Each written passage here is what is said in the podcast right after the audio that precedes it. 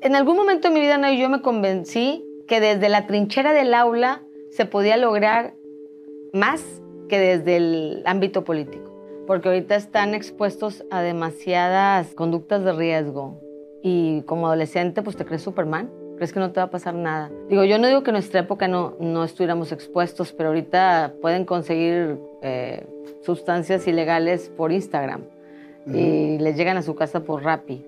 Entonces, cuando ya entran a la prepa a los 16, 17 y, y quieres entrar en prevención, te dicen, ay, vas tarde, güey. Me hubieras dicho eso. Yo empecé a. Yo probé el alcohol a los 13 y la marihuana a los 14. Y mis papás eran muy permisivos, eran muy laissez-faire. Sí, mijita, qué padre. Me acuerdo que cuando yo tenía como 8 años, y nunca se me va a olvidar, le dije a mi papá, cállate, p***. No. Y mi mamá, no le hables así a tu papá. Y mi papá le dijo, déjala, que se aprenda a defender. Está bien, mijita, tú háblame como tú quieras. Entonces imagínate... Eso, está tremendo. ¿eh? Sí, la relación con mi papá era como de muy iguales. O sea, yo me llevaba con mis papás como si fueran mis hermanos. ¿Qué tan bueno es para un chavito crecer en un ambiente con, con un ambiente muy permisivo? Pues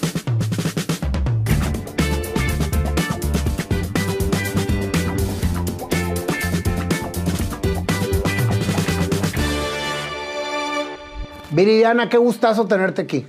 Me gusta mío, Nayo. Gracias por invitarme. Tengo exactamente, no, ¿cuántos? 37 años de conocerte. ¿Cuántos? 30, 40, 33 años de conocerte. Más o menos. Y la verdad es que me volví a conectar contigo ahora que me invitaste a estudiar a la Universidad Valle Continental, la cual estoy muy contento Gracias, de ser alumno de psicología. Nunca es tarde para empezar a estudiar. Y ya tenía yo muchísimas ganas de invitarte al programa, sobre todo por lo que hemos platicado durante este tiempo, Viri. Todo lo que te enfrentas con los chavos que llegan a la prepa, prácticamente molidos por las etiquetas muy regularmente de sus padres. Claro, y la falta de acompañamiento también o de supervisión, porque ahorita están expuestos a demasiadas eh, conductas de riesgo y como adolescente pues te crees Superman, crees que no te va a pasar nada. Entonces, digo, yo no digo que en nuestra época no, no estuviéramos expuestos, pero ahorita pueden conseguir eh, sustancias ilegales por Instagram y les llegan a su casa por Rappi. Entonces, cuando ya entran a la prepa los 16, 17 y, quieres entrar en prevención, te dicen, ay, vas tarde, güey. Me hubieras dicho eso. Yo empecé a. Yo probé el alcohol a los 13 y la marihuana a los 14. ¿Y, qué haces ante eso? O sea, ¿cómo decir, bueno, ok, fueron decisiones mal tomadas, vamos a ver cómo impactaron en tu vida, pero vamos a, vamos a, ¿Te llegan muchos casos con chavos que traen problemas de ese tipo? No, no me llegan muchos casos. Pues vamos a decir que me llega el 5%, pero los detectamos muy rápido. O sea, trato de establecer un rapport para que me tengan confianza y aparte te dan ciertas como banderas rojas que te dan la pauta de que, de que ha tomado malas decisiones.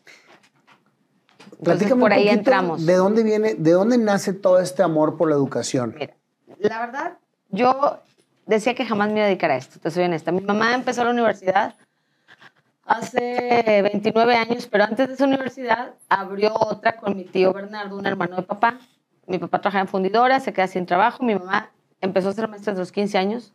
Maestra desde los maestra 15 de los 15 años. Antes, las señoras de esa edad, mi abuelito trabajaba en fundidora y entraban a una normal de maestras y las contrataban de maestras, de kinder o de primaria, o sea, era lo que lo que hacían. Mi mamá estudia la normal de educadoras y luego estudia la licenciatura en psicología, en la facultad también de filosofía y letras, y luego la, a una maestría en pedagogía. Total, todos sus estudios y toda su experiencia fueron en educación. Trabajó en escuelas públicas estatales, trabajó en el Colegio de la Bastida, trabajó en la Facultad de Psicología de maestra. O sea, fue catedrática toda su vida, primaria, secundaria, prepa, carrera.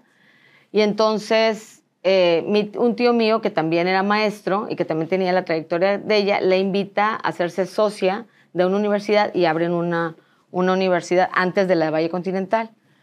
Por ciertas situaciones pasan varios años, no sé cuánto tiempo estuvieron juntos, 10 años, no, no, no le he preguntado exactamente el tiempo, yo llegué a trabajar con ella. Siendo estudiante, yo trabajo con ella como de prefecta con los chavitos de prepa. Entonces yo empecé a trabajar con chavitos de, de prepa desde que acaba de empezar a estudiar la carrera de psicología. Prácticamente eras casi de la misma edad. Siendo de la misma edad. Porque aparte yo empecé, empecé la carrera muy chavita. Acuérdate que la prepa de nosotros era dos años. Yo me titulé psicóloga a los 21. Y yo empecé a trabajar con mi mamá desde los 19. Porque yo era la que le decía al alumno, métete al salón, ¿qué estás haciendo aquí? Te estás volando clase. Entonces... Aparte tú fuiste una niña problema, ¿no, Viri? Pues digamos que rebelde. Era rebelde. Era una niña muy rebelde. Que, cuestionaba todo. de nosotros de chavos pues no sé problema para quién, pero sigo ¿eh? siendo esposa problema, mamá problema, amiga problema, yo creo.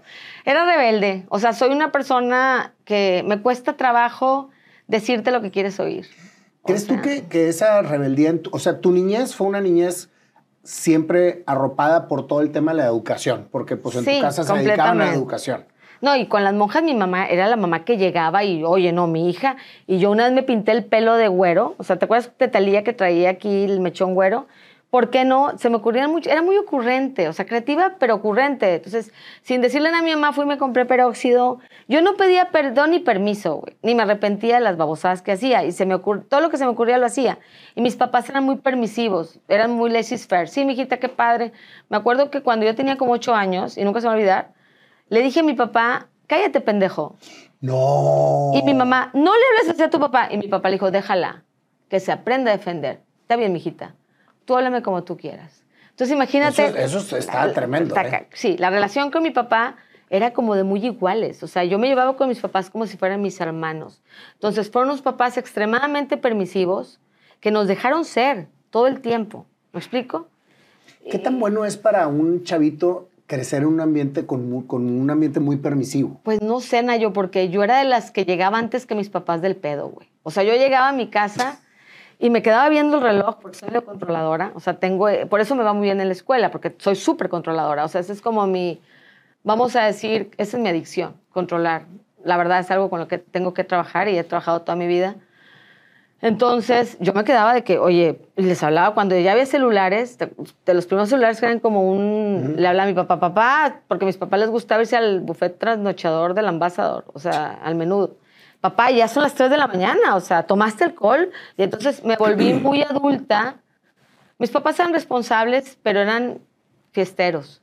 Entonces yo me volví adulta y llegaba a mi casa con esa permisividad total, yo de repente iba a mi casa a las 12 de la noche y papá, ¿qué? ¿Te corrieron de la disco? ¿Te corrieron del antro? Yo, no, güey.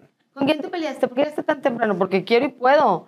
O sea, como que fui muy autorregulada desde muy chiquita. O sea, es como el, papá que no te, la mamá que no te cocina, pues tú te haces el huevo con jamón y, o sea, me, me educaron muy autosuficiente, en cierto sentido, pero al mismo tiempo arropada, porque mi mamá tiene 76 años y me sigue apoyando en todo. O sea, me, digo, me trata como niña chiquita, o sea, me habla, se preocupa por mí. Y, digo, no me queda la menor duda que la educación es tu pasión. Es mi pasión, te voy a platicar, cuando yo termino la prepa, yo le digo que quiero estudiar psicología o derecho o medicina. No, estudio educación. Y yo, claro que no. no nunca me voy a dedicar a tu proyecto. Aparte, a mí me molestaba el proyecto de mi mamá, te voy a decir por qué. Porque aunque yo era una niña problemática para la escuela,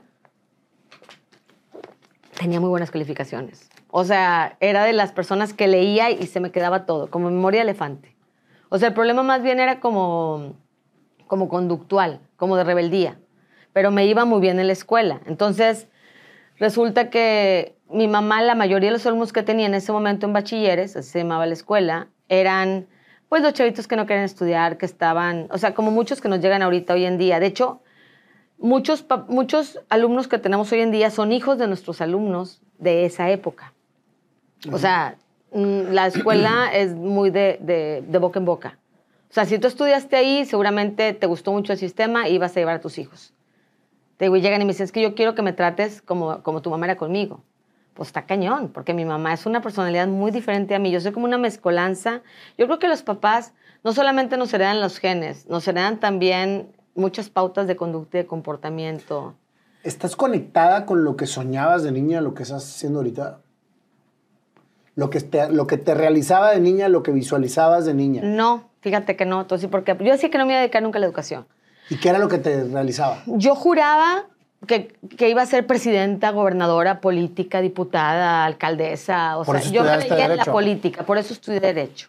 Yo me veía en la política o me veía en... ¿Y por qué la política? ¿Qué te, qué, qué te Me, inspiraba? me gusta mucho el, el cambio social. O sea, siento que, por ejemplo, nuestra cultura es muy individualista.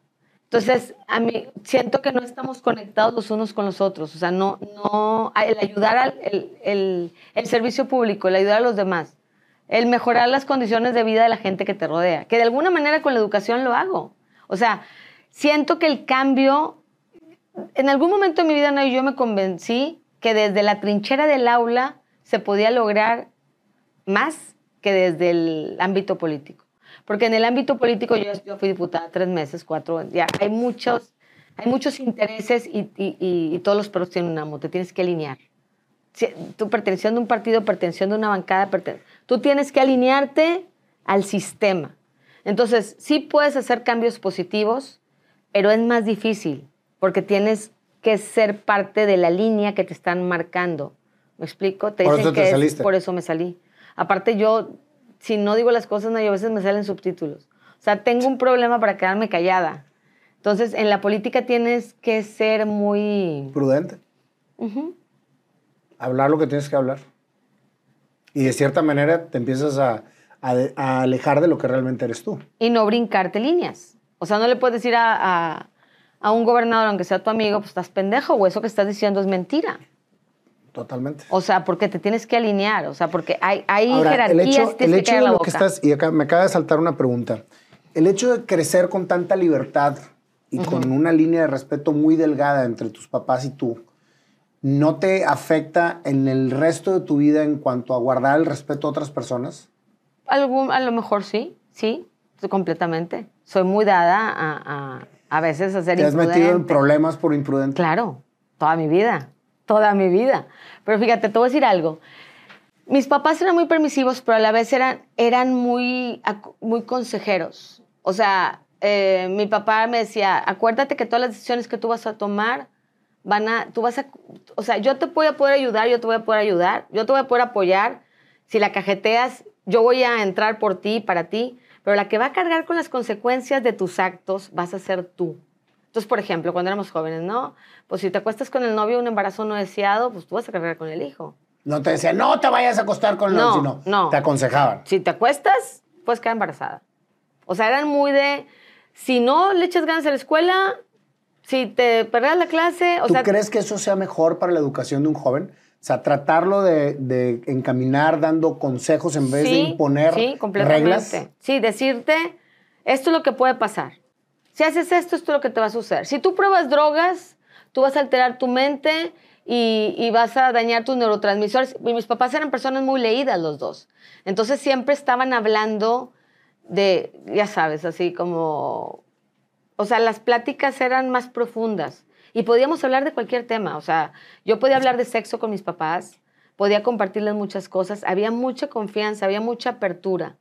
Había, yo, hablaba, yo hablaba con mis papás temas que mis amigos jamás han tocado con sus papás. Por eso me gusta mucho el formato que tienes con Paulo, de las cosas que no se hablan con los padres. Yo hablaba con mis padres de todo, había demasiado... En mi casa no había secretos. ¿Qué tan importante es hablar todo con los padres, Beri? Creo que es fundamental, Nayo, para, ¿Y qué para no y- quedarte con nada, y- porque muchas veces, yo me entero en la prepa, en la universidad, yo me entero de muchas cosas que los papás no tienen ni idea. Y les digo, ¿sabes una cosa? Tienes que hablarlo con tu papá y con tu mamá, porque son las personas que más te aman y que van a querer tu bienestar. O sea, yo quiero tu bienestar, pero si alguien te ama y, y si a alguien tú le importa, realmente es tu papá y tu mamá. Y vivimos con muchos, los hijos vamos desarrollando muchos miedos, inclusive yo con un papá tan permisivo, yo le tenía a mi papá mucho coraje por, por su forma de ser. Mi papá no era nada prudente para hablar. O sea, el papá que te decía, qué estúpida, güey. O sea, fíjate, pendeja, se te cayó. O sea, Así era... te decía era a ti, a ti, sí, hacia mí. O sea, no todos los días, ¿verdad? Pero perdí una vez cada tres veces al año. O sea, y a mí y a mi hermano y a... O sea, y la familia de él así ¿Y eres es. única mujer o tienes más mujeres? Soy la única mujer. O sea, so- es un hombre y luego yo, que me llevo un año dos dos. meses. Nada más somos dos. Y mi papá me educó, o sea, no sé si lo hizo bien o lo hizo mal, porque yo creo que hizo lo que pudo con las herramientas que él tenía. Pero a mí me decía, eres el hombre, eres el hijo hombre que siempre quise tener. ¿Y tu hermano? Pues, o- pues sí, mi hermano también estaba ahí. Y, y seguramente estaban muy orgullosos de mi hermano, porque mi hermano siempre fue medalla Marciano Champagnat, primer lugar de la escuela, el niño, el niño bueno, el prudente. Mi hermano es muy prudente. Mi hermano es muy políticamente correcto. Mi hermano prefiere darse la vuelta que discutir conmigo. O sea, mi hermano es el que para las... Porque yo de repente, Nayo, tengo un gran defecto. Cuando empiezo a discutir y empiezo a pelear, no sé en qué momento parar. O sea, empiezo así como que atacar, atacar, atacar. Te quiero acorralar, te quiero, psicológicamente te quiero hacer bolita. Entonces, cuando estoy muy enojada y estoy peleando, creo que una persona que me conoce y que es inteligente se va a retirar. Yo ya desarrollé esa habilidad para darme cuenta que estoy muy enojada y ya le digo a la gente que amo, no quiero lastimarte, retírate. Es que fíjate que lo que me estoy dando cuenta es que tu pasión y tu objetivo en la vida era precisamente venir a discutir, venir a arreglar, venir a hacer legalidad. O sea, por eso querés estudiar abogada. Sí. Pero de cierta manera la vida te fue llevando por un, por un camino en el que sí llevas a cabo todo esto, pero en un ambiente en el que no querías entrar, que es la educación. Porque me consta cómo llevas todo el tema de la universidad, cómo llevas tu gestión. Y aparte... Soy, soy, partícipe de ello. Qué lindo, pero aparte te digo algo. Esto fue por error, o sea, por error, por, más bien diosidencia. O sea, una maestra choca, se lastima, mi papá me habla y me dice, necesito que vengas a dar una clase. Yo ya había terminado la carrera de psicología, entonces, y había sido los primeros lugares. Legal, abogado? Primero, primero salgo de la prepa del TEC y me voy a psicología. Ah, primero psicología. ¿Y por qué psicología? Pues mi mamá es psicóloga, la gemela es psicóloga, vengo de una familia de psicólogos también. Y mi mamá toda su vida, Nayo, dio clases en la Facultad de Psicología y yo, como no tenía con quién dejarme, me llevaba a las clases y yo escuchaba. Yo escuchaba clases de psicología a los 7, 8, 9, 10 años, 11, 12. Entonces eran temas que me apasionaba escuchar. ¿Sí me explico? O sea, me gustaba mucho la psicología. Si tú creces escuchando psicólogos, te gusta la psicología. Aparte, la psicología es hermosa. Dime sí, si no, no, olvídate. Es, es apasionante. Entonces, yo le dije, quiero ser psicóloga y, y, me quiero dedicar a la terapia, quiero ayudar a gente. Y aparte, la psicología es un, no es porque la quiera vender, pero eh, en todas partes cabe un psicólogo, en el hospital, en el ámbito hospitalario, en la empresa, en las escuelas, no solamente en consulta privada, en, en, todas las organizaciones es importante un psicólogo porque estamos hablando de interacciones humanas y el psicólogo entiende cómo se producen las interacciones humanas. Entonces, cuando yo entro a la carrera de psicología me muevo como pez en el agua, o sea, sin estudiar me sacaba así. Se me hacía, era, ah, yo ya lo sabía. Y sí, discutía mucho con mis maestros y mis maestros me decían, tú debiste haber sido abogada, no psicóloga. Porque yo decía, no, pero Sigmund Freud, ¿cuántos casos vio hoy? O sea, cuestionaba todo, porque te digo que parte de mi, de mi personalidad es cuestionar y criticar y no criticar por darle contra la contra como hacía mi papá. Es para entender si realmente es válido lo que está diciendo la persona y en qué contextos. Me gusta mucho el debate, me gusta mucho, te has dado cuenta en mis clases, ¿verdad? Entonces, eh, y, y, me, y me gusta también porque aprendo, como les decía en alguna clase a ustedes, yo aprendo más de la persona que piensa diferente que yo. O sea, me gusta que pienses diferente que yo, porque me, me abres a otra, a otra perspectiva. Y aunque parezca que no te dé la razón, sí me quedo con tu, sí me quedo con tu historia y sí me quedo con tu... Ahorita que decías, con tu idea. No, quiero, o sea, yo no sé cuándo parar. Yo cuando estoy discutiendo no sé cuándo parar. ¿Crees que sea una problemática en nuestra sociedad, en la gente, que no sepan parar de hablar, de criticar, de decir, cuando estén convencidos que tienen la razón, pero ¿por qué te digo? Porque crecemos una sociedad en que nos, nos, nos, este, nos topan, nos bloquean para, para llegar hasta el punto en el que no hagamos ruido con lo, que con lo que la sociedad quiere de lo que pensemos. Pero cuando pasas eso, o sea, y es tu caso, porque me consta que eres una persona que no se queda callada, ¿sí? ¿Tú crees que sea un problema para la gente o tú recomendarías mejor hablar hasta parar o mejor como tu hermano políticamente darle espalda y regresar? Yo escojo mis batallas, Nayo. O sea, hay personas con las que debo de moderarme, ¿me explico? Y soy más moderada porque no los voy a convencer. O sea, en mis 50 años me he dado cuenta, o sea, ya, llegué a la mentalidad de decir, no he logrado cambiar a nadie. Probablemente he impactado porque sí me pasa que llegan muchos alumnos míos, exalumnos míos, y me dicen, Viri, ¿te acuerdas cuando yo tenía 19 años que estudiaba contigo que discutíamos el aborto, por ejemplo, o que discutíamos temas que, que son muy típicos, me gusta mucho la clase de ética. la ética, la moral, el, el, bien y el mal y todo eso. Y, les digo, es que no hay nada bueno ni nada malo, o sea, depende de la perspectiva. Todo es eh, acción, consecuencia, acción, reacción. ¿Me explico? Entonces me decían, yo no podía ver tu punto de vista, pero hoy, por hoy, te, te digo, vine a decirte que tenías razón. Y eso me llena de orgullo, no porque tenga razón. Yo soy una persona completamente, yo me equivoco mucho, o sea, y me doy cuenta cuando la, cuando la he regado. Y he cambiado yo también de opinión, porque creo que se vale, se vale, se vale equivocarte y cambiar de opinión. Pero a mí me gusta discutir con la ciencia en la mano. ¿Me explico? Con el, con el, con el fundamento científico. Por ejemplo, no sé, voy a hablar de un tema polémico, la homosexualidad. Para mí es algo que es más genético. O sea, que debes de respetar a una persona con preferencias sexuales gays porque no es algo que él eligió. ¿Me explico? Entonces, por ejemplo, si yo empiezo a discutir con una persona que es homofóbica, voy a tratar de darle todos mis argumentos y mis puntos de vista para convencerla que esa persona es así porque no eligió ser así y que de alguna manera tienes que respetar esa personalidad. A eso me refiero con las discusiones. Pero fíjate, ahorita acabas de tocar un punto muy importante, el tema de la homosexualidad. Todos se preguntan si se hace o se nace. Yo creo que se nace. Se nace. ¿Tú como psicóloga? Estoy convencida que se nace. Y que es algo con lo que no puedes, no puedes controlar, tratar de cambiar. O sea, porque así eres. Pues no es una enfermedad. Es como nosotros que somos heterosexuales. A ver, convénceme que me gustan los de mi mismo sexo. Pues no. Por más, así me des electroshocks, güey. No me vas a hacer que me gusten las mujeres.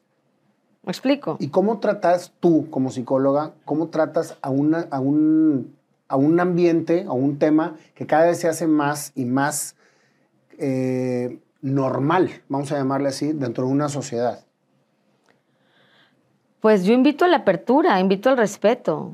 ¿Me explico? O sea, yo, eh, yo crecí en una familia que aunque era muy liberal, tenía tintes homofóbicos. ¿Me explico?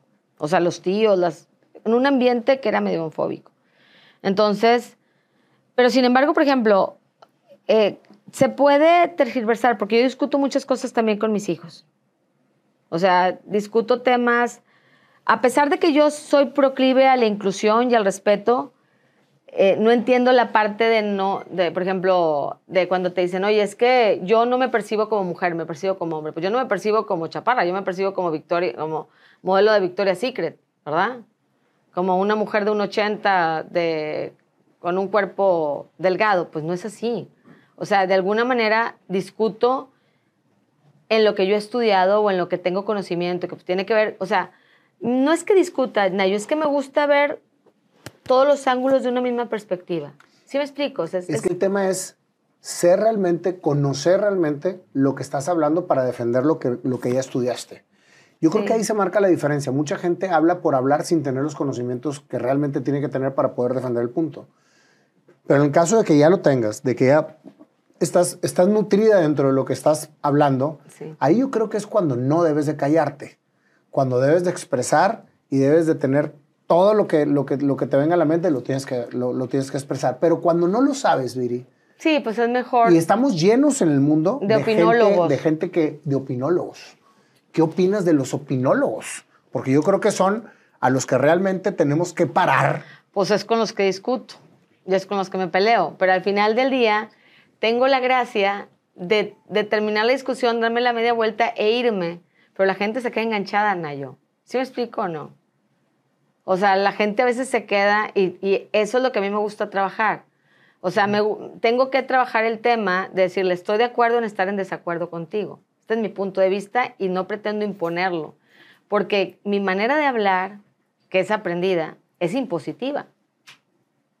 O sea, siento que, bueno, no siento, a hay gente que me dice que de repente hablo como, como si como si te estuviera obligando a pensar igual que como pienso yo. Es que eso es, eh, creo que eso es algo que todos los seres humanos caemos. O sea, queremos que la gente piense igual que nosotros y, defendemos el punto de, que, de, lo que traemos nosotros sin escuchar a las demás personas. O sea, el, yo creo que una de las, de las situaciones que menos nos hacen bien en el sentido de un camino de crecimiento es no escuchar. Exacto. Es que es un arma, yo creo siento que todo es como un arma de doble filo, ¿sabes? O sea, siento que mi basura al mismo tiempo es mi mayor tesoro. La cuestión es saber discernir en qué momento vale la pena el debate y en qué momento no. Por ejemplo, a mí me encanta, por eso me encanta dar clases, Nayo, porque cuando estoy dando clases soy la maestra. ¿Sí me explico? O sea, estoy en una posición de autoridad. Yo soy, Viridiana es diferente en el aula que en la fiesta. Yo si te veo a ti, en, eh, si estoy contigo en plan amigos, no tengo por qué convencerte de nada. En algún momento voy a parar, voy a parar, parar la plática. Entonces, ¿se podría decir que caíste en la educación precisamente por ese papel? Puede ser. Y porque, te, regresando a la pregunta que me hiciste hace rato, una maestra choca, mi papá me dice, ven a la clase. No, papá, por favor, por favor, necesito que vengas, es una, es una urgencia. Nosotros en la universidad tenemos el esquema que si un maestro no va, tiene que llegar otro a cubrirlo. O sea, la clase se da sí o sí. O sea, tú nunca vas a quedarte sin clases. En ninguno de, de como en otras universidades, sucede que el maestro no va y bueno, tiene el libre. No, acá no. Acá vas a tener la clase con otro maestro, pero la vas a tener. Entonces voy, doy la clase y me encantó dar la clase. Se cuenta que fue así como, me encanta platicar, me encanta que me escuchen, soy protagónica, tú te has dado cuenta, o sea, eh, me fascina la atención, sí me fascina, o sea, me siento como pez en el agua y me gustó mucho. Entonces, y a, los, a mis alumnos les gustó mucho mi clase, entonces le pidieron a mis papás que me siguieran contratando, a los psicólogos.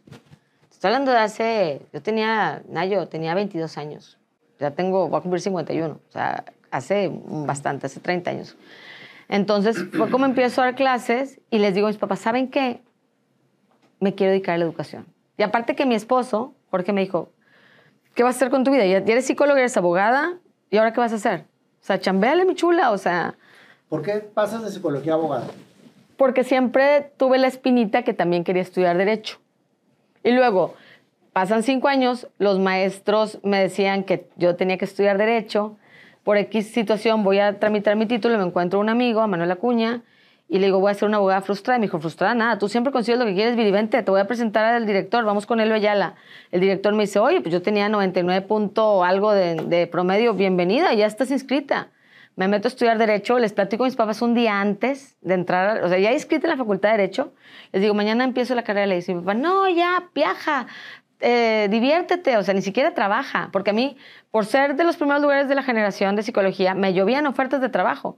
Y llegaba bien, con, llegó una vez bien contenta con mi papá, papá, me acaban de contratar de gente de recursos humanos de Volkswagen, ¿cuánto te van a pagar? Yo, seis mil pesos, te doy ocho mil, pero no vayas. O sea, vente a la escuela. Y yo, no, papá, pero yo quiero. Siento que me limitaron mucho, pero a la vez ellos querían ponerme en el lugar donde me pusieron.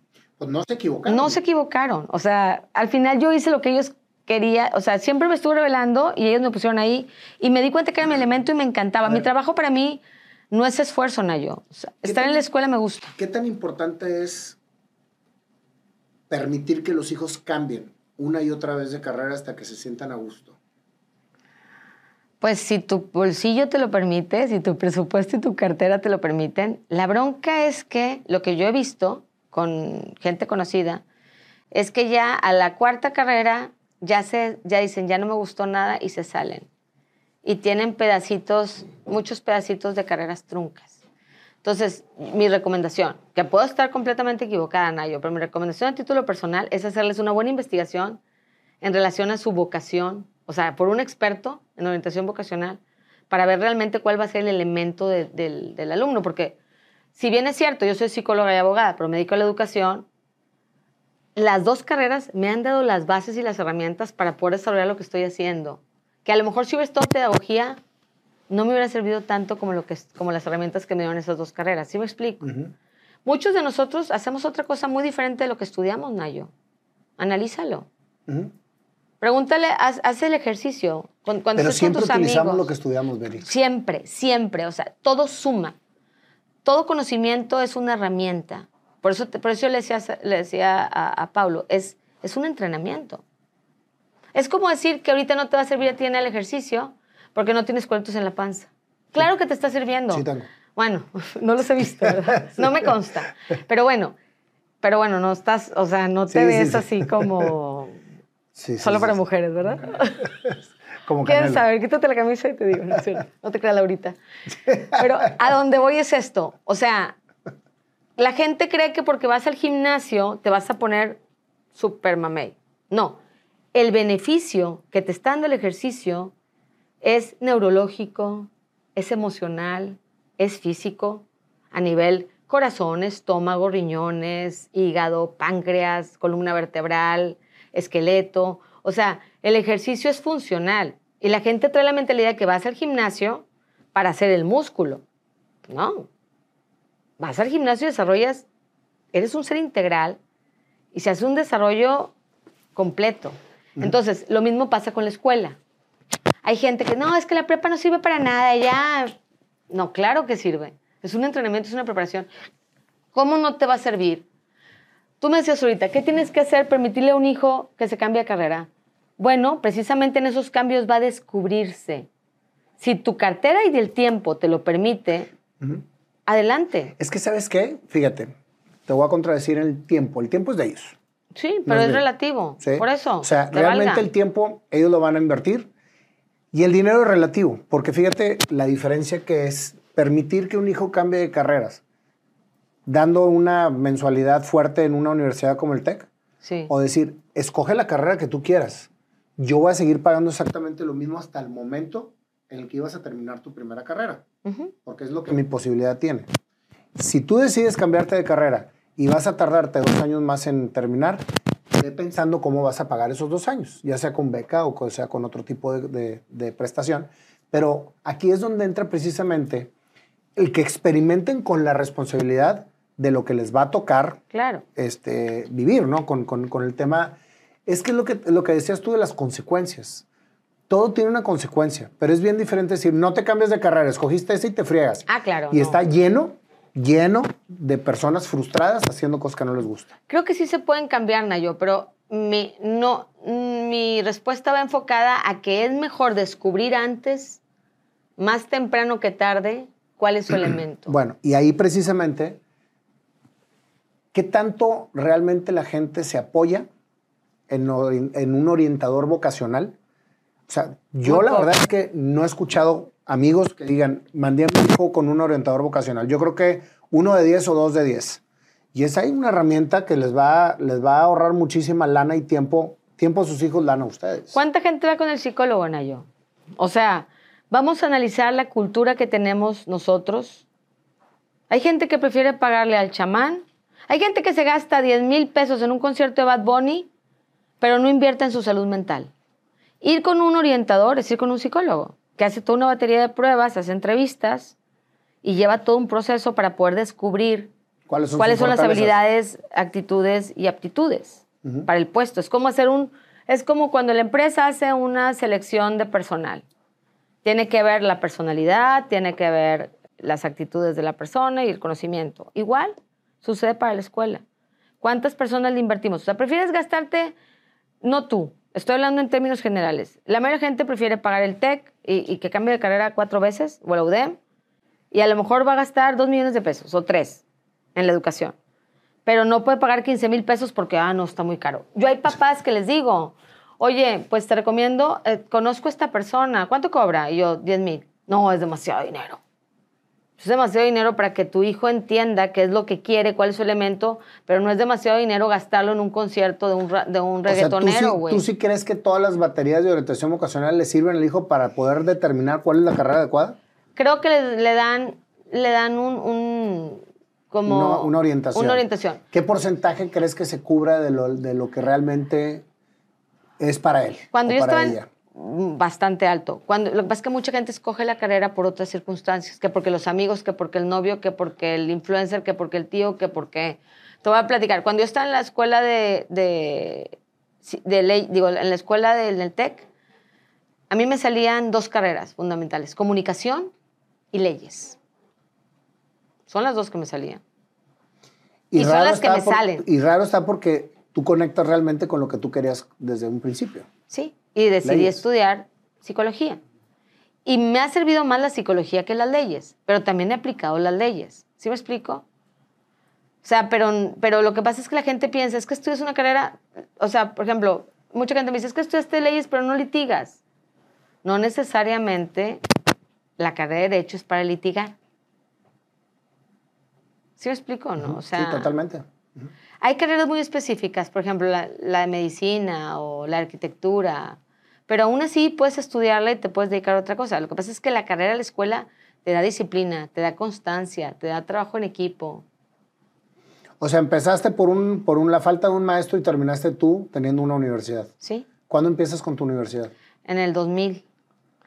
Y Jorge tuvo mucho que ver, mi esposo, porque pues vio, vio potencial, ¿no? Me dijo, tienes dos carreras, eres inteligente, te gusta dar O clases. sea, llevas para 23 años con la universidad tú. Sí, sí, sí, sí. La universidad nace hace 29 años, en el 94. Y precisamente yo me iba bien con mi papá, pero no tanto, porque los dos teníamos, nos parecíamos mucho, bueno, él ya falleció, nos parecíamos mucho en el carácter y en la forma de ser, pero como que los dos, yo pensaba diferente a él, entonces yo decía, yo, yo no puedo trabajar contigo porque si yo vengo aquí, yo voy a hacer las cosas a mi modo. Entonces me dice mi marido, que en ese tiempo era mi novio, ¿por qué no abres tú otra? O sea, como una sucursal. Y entonces le dije a mi mamá, mami, ayúdame. No, no, no, si quieres trabajar en la nuestra, no. No, por favor, pues yo no tengo dinero. Entonces yo, desde muy chiquita, yo soy ahorrona, ahorrativa. O sea, a mí me dan 10 pesos para el colegio y yo me gastaba un peso en la tiendita y guardaba nueve. O sea, todo lo que tengo es, soy muy ahorrativa, extremadamente. O sea, yo, ahorita, pues digo, las circunstancias de vida no me lo permiten, pero yo puedo decir que ahorro el 40% de mis ingresos, hoy por hoy. Pero en el pasado, soltera, ahorraba el 90% en ello, de todo el ingreso. Y pusiste tu escuela. Puse la escuela. ¿Con qué objetivo? ¿Para qué? Para, porque me gustaba hacerlo, para tener un modus vivendi en donde yo no lo sentía como trabajo y lo disfrutaba. ¿Sí? Y porque ahí yo podía hacer lo que yo, o sea, hacer las cosas a mi modo. ¿Sí Hacer las cosas a tu modo. A mi modo. Porque a mí de repente, fíjate, hablando ya, a mí no me gustaba de repente cómo mi papá le hablaba a los alumnos. Mi mamá era muy permisiva, muy generosa, muy amorosa y mi papá muy de la vieja escuela. Entonces era una combinación padre, pero yo decía, tiene que haber un término medio. Y de hecho, por ejemplo, mi esposo, que también es abogado y es la del TEC y tiene, digo, no terminó la maestría, pero estuvo a punto de terminar el TEC, algo de finanzas, mercadotecnia, no me acuerdo. Tiene como cinco años colaborando conmigo y le ha dado un cambio, su personalidad y su profesionalismo le han dado un cambio muy positivo a la universidad. ¿Sí me explico? Siento que cada persona llega y aporta algo. Pues así como los maestros. O sea, eh, hay gente que dice, no, pues estudiar tanto para ser maestro de escuela. Oye, es una gran responsabilidad. Claro, no, y es un gran honor. Y es un honor, porque aparte la mayoría de los maestros no lo hacen por dinero. O sea, yo, Sí, yo por tengo muchos maestros buenísimos, súper profesionales, súper preparados, trabajando conmigo, que, que realmente no neces o sea, no lo hacen por lo que les pago. O sea, lo hacen por vocación verdadera. Ujú. Y me gusta rodearme de esa gente, porque aparte, pues, no me van a exigir tanto paga, ¿verdad? Pero Oye, van a dar su mejor versión. ¿Y cuándo empieza a dar el giro la universidad en, en tener, por ejemplo, yo soy alumno de la universidad, orgullosamente, y la carrera de psicología, el sistema que se da, la interacción que hay entre los alumnos y los maestros, la calidad de los maestros, Sí. es de verdad mis respetos. O sea, ¿tú lo creaste, ese sistema de...? Porque el, el 95% de los que estudiamos la carrera, al menos en lo que yo estoy, Sí, somos gente ge- adulta que y está profesional, que está estudiando dos- su segunda carrera, que ya somos profesionistas. claro. Y eso enriquece mucho el aula, porque obviamente está rodeado de gente que está precisamente con la misma, con el mismo objetivo que tú, que es aprender. Lo que pasa es que mis mi mamá tenía la visión de, de ayudar a la persona que no tenía el tiempo para estudiar. ¿Me explico? Ah, Acuérdate que hay mucha gente en Ayo que no tuvo las oportunidades que nosotros le estamos dando a nuestros hijos. Entonces se tuvieron que poner a, a jalar para poder comer. Entonces era, necesito estudiar, bueno, y nacen las carreras corporativas, que es en un horario más recortado, en la noche o en un horario mixto, a la hora que el alumno pueda, y darle las facilidades. Ahora ya con la tecnología pues es bien fácil porque en la plataforma sube los contenidos, eh, eh, compartes información valiosa hasta por en chats de WhatsApp, o sea, hay mucha accesibilidad.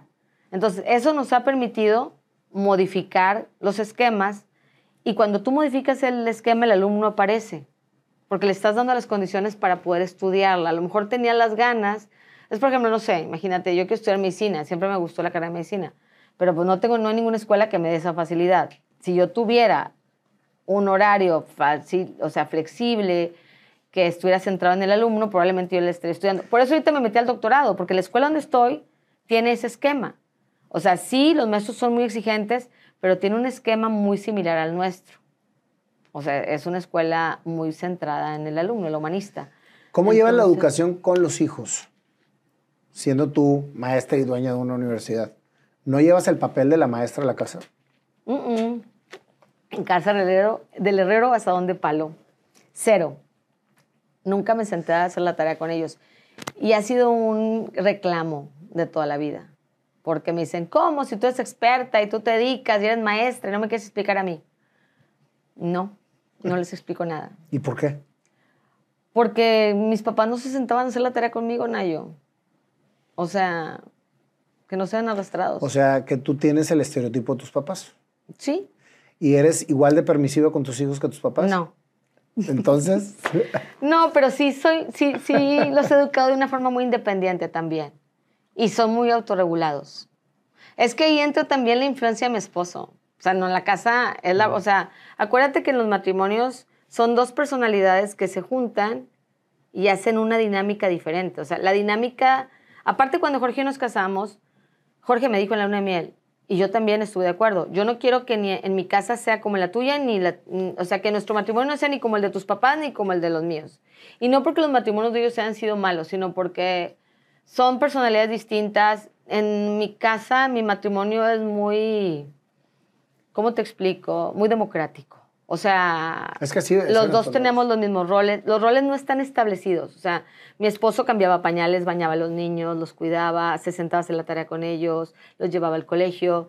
De hecho, mi hija París, cuando en, el primer RCC de mi hija, el primer día, la maestra dijo, ay, está increíble porque un día llega toda despeinada así y otro día llega con el pelo relamido. Ah, llegaba toda despeinada con chetos en la, en la lonchera y otro día llega relamida con zanahoria y, rollitos de jamón. Y mi esposo, el día que va relamida y peinada, yo soy la que, la, que lo arregla, ¿eh? Viridiana es la que no la peina y la que le manda chetos.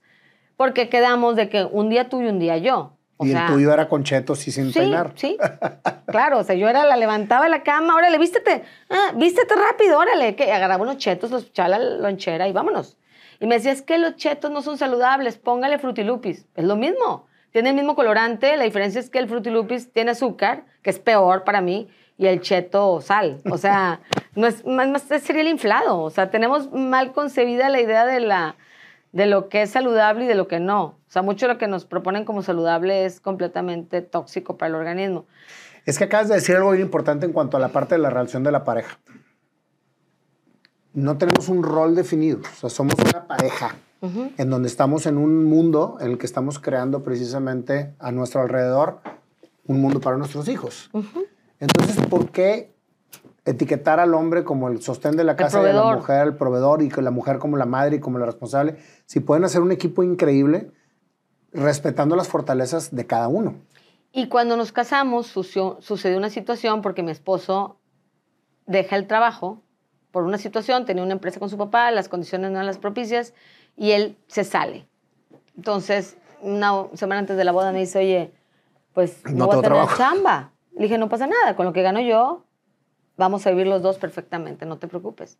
O sea, donde come uno, comemos dos. Y entonces los roles financieros siempre han sido muy parejos. O sea, yo no necesito un proveedor y él no necesita una chacha tampoco, güey. O sea, la verdad, a mí, a mí me da mucha risa y digo, qué ternura las señoras que dicen, ay, tengo que ir a hacerle de cenar a mi esposo. O sea, Jorge, la verdad es que es un divino. Jamás en la vida me ha pedido una tortilla. O sea, él se hace, si no está la persona que nos ayuda, él se hace desayunar, de comer y cenar y nos hace a todos, pero desde el día uno. Y cuando recién nos casamos, que estábamos dos solos en el departamento, de repente Gaby lo veía empinado lavando el baño. Yo no tiendo la cama ni lavo el baño, a mí no me gusta eso. O sea, él le gusta la limpieza y el orden. Y entonces, pues bueno, y entonces queda, acordamos que el que lo hiciera mejor lo iba a hacer. Entonces, es un excelente acuerdo. Entonces es, oye, tú cocinas más rico que yo, pues tú cocinas. Sí. Tú cambias muy bien el pañal. Pues, no yo gano más lana que tú, pues yo, yo llevo la lana. Sí. No, y, en ese caso. Y él es muy, ¿cómo te diré? O sea, por ejemplo, desde que, ah, no, firmé esto con tu tarjeta, ahí están los 50 mil pesos. O sea, es un hombre muy justo, muy, no es, no es conchudo. Pero pues. Lo que estás diciendo es bien importante. ¿Por qué etiquetar las funciones de un hombre o de una mujer en un matrimonio? Y aparte, gracias a él he ganado mucho más dinero, o sea, porque es un cerebro financiero. Entonces, me dicen que invertir, que me conviene, que no me conviene. Es súper listo, o sea, la- su, su parte financiera es impactante. Qué Entonces, padre es escuchar una mujer hablando con tanta admiración de su marido Sí. y que hagan equipo sobre todo para Sí, crecer somos- como pareja. Somos, somos socios prácticamente, es mi socio. Qué padre. Somos partners. Digo, de repente nos peleamos, como todos los matrimonios, Sí, pero la claro. verdad es que Pero, pero, pero qué padre llevarlo así. sí, nos llevamos padre en ese sentido. Pues muchas gracias, Viri. La verdad es que tenía muchísimas ganas de platicar contigo. Podríamos estar dos horas más platicando Claro, porque hay sí. mucho más. De repente hay que aventarnos un live de, de, de- Claro. de- oye, de, de temas específicos que me encanta cómo los dices, cómo los hablas. He tomado ya, pues me tocó el, el, el tetra pasado tomar clase contigo y la verdad es que es- eres una excelente maestra. Qué lindo. Dicho Nayo. por mí y por toda la y gente que tú, que estudia un súper alumno. sí, muy cumplido. Muy ¿eh? cumplido, sí, muy, Oye, muy aplicado. porque realmente, es que no te estreses, no, relájate. porque realmente quiero aprender y quiero estar, o sea, yo estudié en la E para, para demostrarle a mi papá que sí podía hacer algo en la vida. Ahora estudio psicología porque es lo que me encanta en la vida. Y te voy a decir Me algo, gusta Nayo. muchísimo. En la vida yo siento esto, o lo sufres o lo disfrutas. Y yo le digo a todos mis alumnos, la escuela es para disfrutarla, la carrera es para disfrutarla. Es que la tarea el estrés. Si no lo entregas hoy, entrega la mañana. O sea, pero, ya sé que tú lo tienes que entregar el día que te dice el maestro. Disfrútalo. O sea, no pasa nada. Yo soy muy flexible en ese sentido. A lo mejor el- hay maestros que van a decir que, pues, que son maestros que están más tradicionales y quieren el trabajo ese día. Pero si lo entregas al día siguiente, por ejemplo, a mí, me, lo puedes entregar un mes después, no pasa nada. El chiste es, y más, estoy trabajando con personas que son, que tienen demasiadas responsabilidades como tú.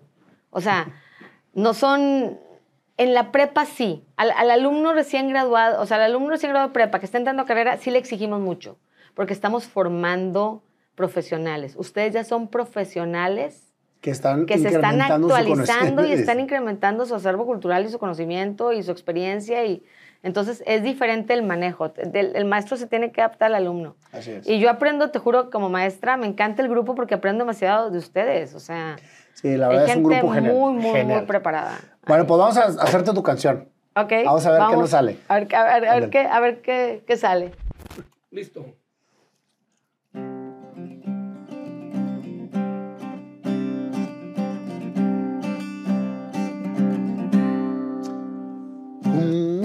Una mujer diferente, una mente abierta.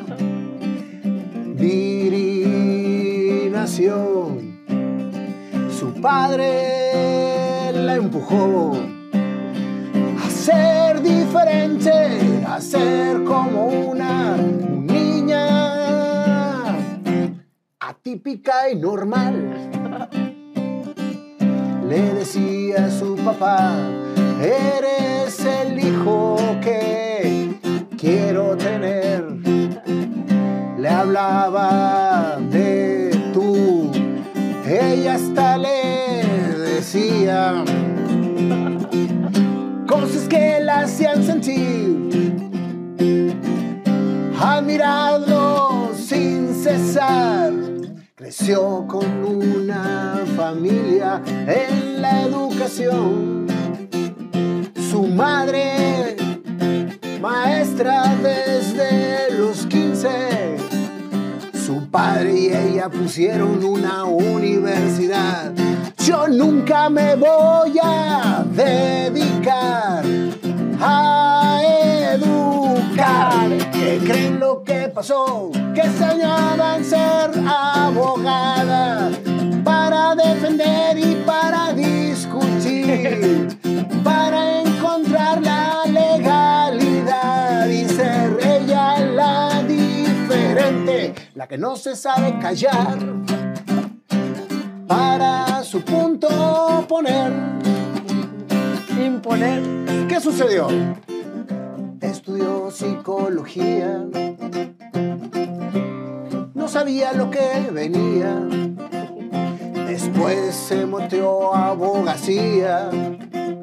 Tampoco sabía lo que venía.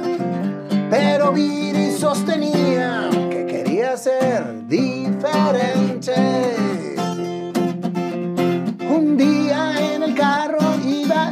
Y su papá le habló y le dijo, el maestro faltó.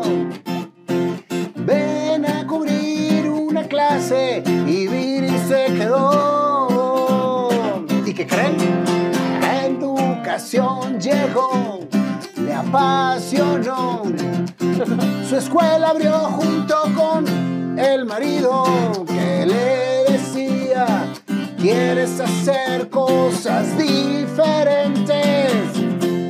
Pues ábrela tú y sé lo que quieres ser. Si ahí empezó una nueva aventura, se volvió una apasionada de la educación, atendiendo chavos que llegaban a su universidad a pedir clemencia papás, a entender que los chavos quieren una oportunidad y que aquí se les puede escuchar, atender y acompañar. Por su experiencia vivida, ella misma lo dio y ahora sí se puso a hacer lo que realmente venía a hacer. Aunque uno no crea lo que viene a hacer, de repente la vida se lo pone. Claro. Así que lo que empezó para cubrir un maestro se acabó en toda una vocación. Ahora, 23 años después, ¿cuánto tiene? Pues desde que empecé a clases, 30. 30 años después, la que no se iba a dedicar a la educación, ahí terminó. Y su pasión siguió, encontró. Por eso hay que siempre hacerle caso a la intuición. Cuando realmente algo te late, síguelo, déjalo fluir y sé completamente tú. Claro. Tu padre desde arriba te ve y dice, lo hicimos bien. Las cosas salen por algo, porque Dios tiene un camino que cumplir para ti. Muchos años pasaron y cada vez te fortaleces más. Gracias, Nayo. Soy un testigo de lo que haces Muchas gracias. y no sabes lo que realmente dejas a los demás. Muchas gracias, Gracias. Nayo. Viri,